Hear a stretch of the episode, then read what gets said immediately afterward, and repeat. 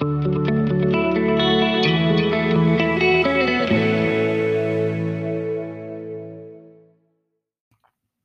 to episode 21 of the Parbar podcast, where we will take some time to look just a little bit at Genesis chapter 5.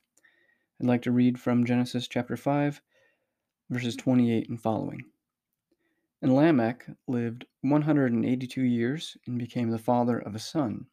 Now he called his name Noah, saying, This one will give us rest from our work and from the pain of our hands arising from the ground which Yahweh has cursed. Then Lamech lived 595 years after he became the father of Noah, and he became the father of other sons and daughters. So all the days of all the days of Lamech were 777 years, and he died.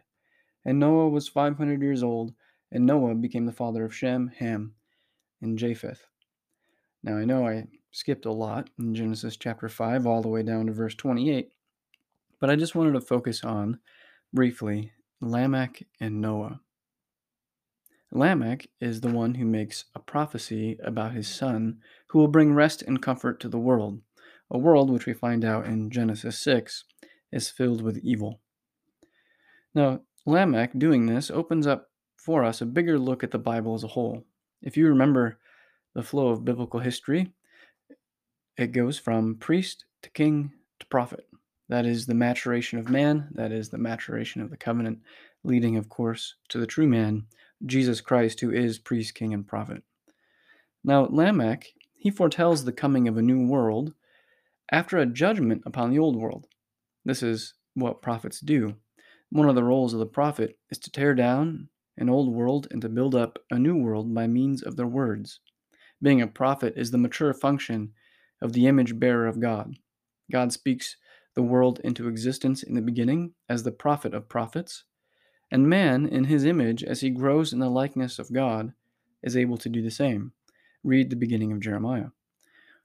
We cannot, like God, do this ex nihilo, from nothing, but, for example, through Elijah's words, Ahab's kingdom comes crashing down, and then the era of the kings gives way to the imperial era of the world.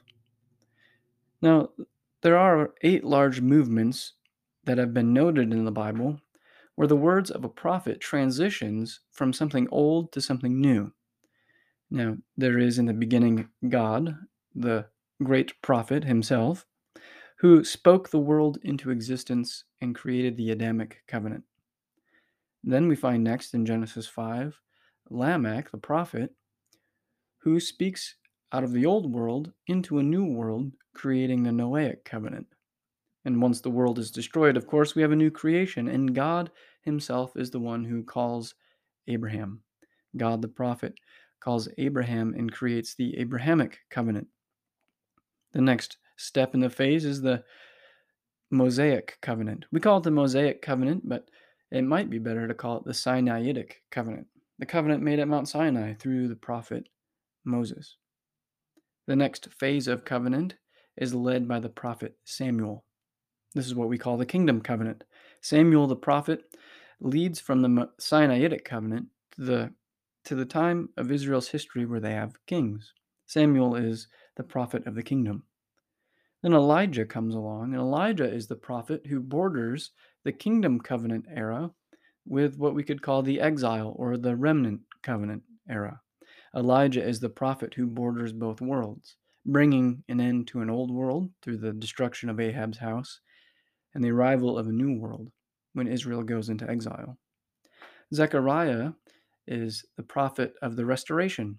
He's the prophet of the imperial era of the world when Israel comes back to the promised land, leading, of course, to our final prophet, John the Baptizer, who bridges the gap between the old and the new covenant bringing and the new covenant in which Christ comes.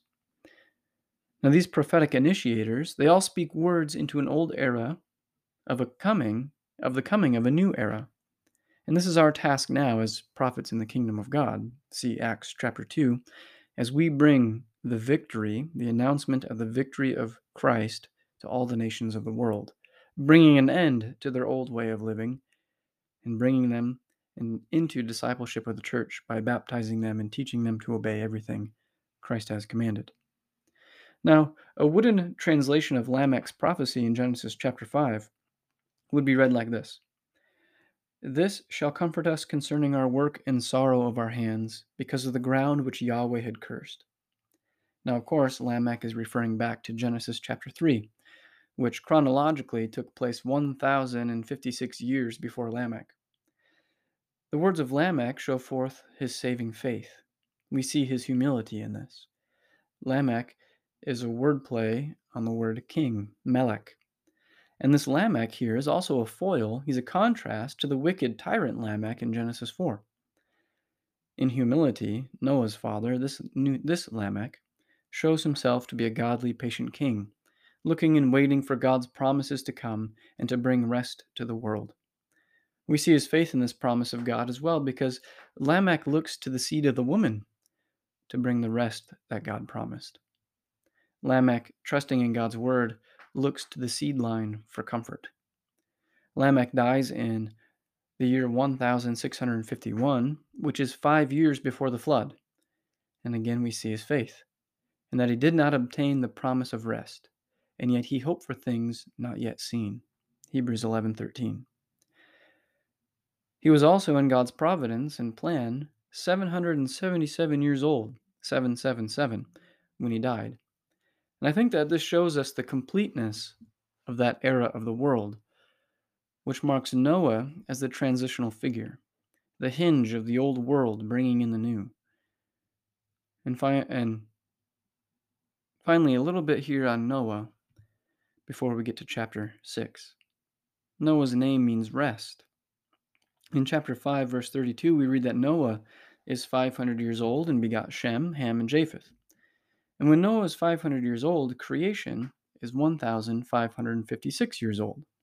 Now, Noah did not, of course, have all three children in his 500th year, and the order of his sons listed here in Genesis 5 are not their birth order. In Genesis chapter 10, verse 21, we read that Shem is not the firstborn, but Japheth is reckoned to be the eldest. The names listed here in 532, I would argue, are the covenantal organization of the sons. The seed line of the covenant will be passed down through Noah to Shem.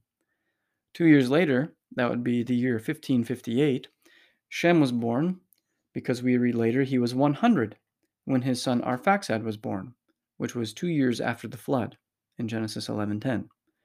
We do not know when Ham was born, nor when he died, but he was born after Shem and before the flood. Now we're also not told when Ham was born or when he died because the focus on Genesis is to keep our eye on the promised seed. On Noah's and Noah's children are always listed in covenantal order. See chapter 5 verse 32, chapter 6 verse 10, chapter 7 verse 13, chapter 9 18, and chapter 10 verse 1. Shem carries the promise in the seed line, and it will flow from him. And we'll see in Genesis that God will continue to choose individual covenant children to carry on the seed line promised until Jacob. Jacob is then renamed to Israel, and when that happens, all the descendants of Israel become the covenantally elect people of God. No longer can a Cain seek to kill Abel, but we will find for the serpent to rid the world of God's promised seed, he must have Pharaoh kill all the boy children of the Hebrews. This election of the nation of Israel will obviously continue to produce the Christ, the promised seed of the woman who brings rest to the world. Thank you for listening to the Parbar podcast. If you like the content here, I would ask that you would please subscribe to this podcast and share.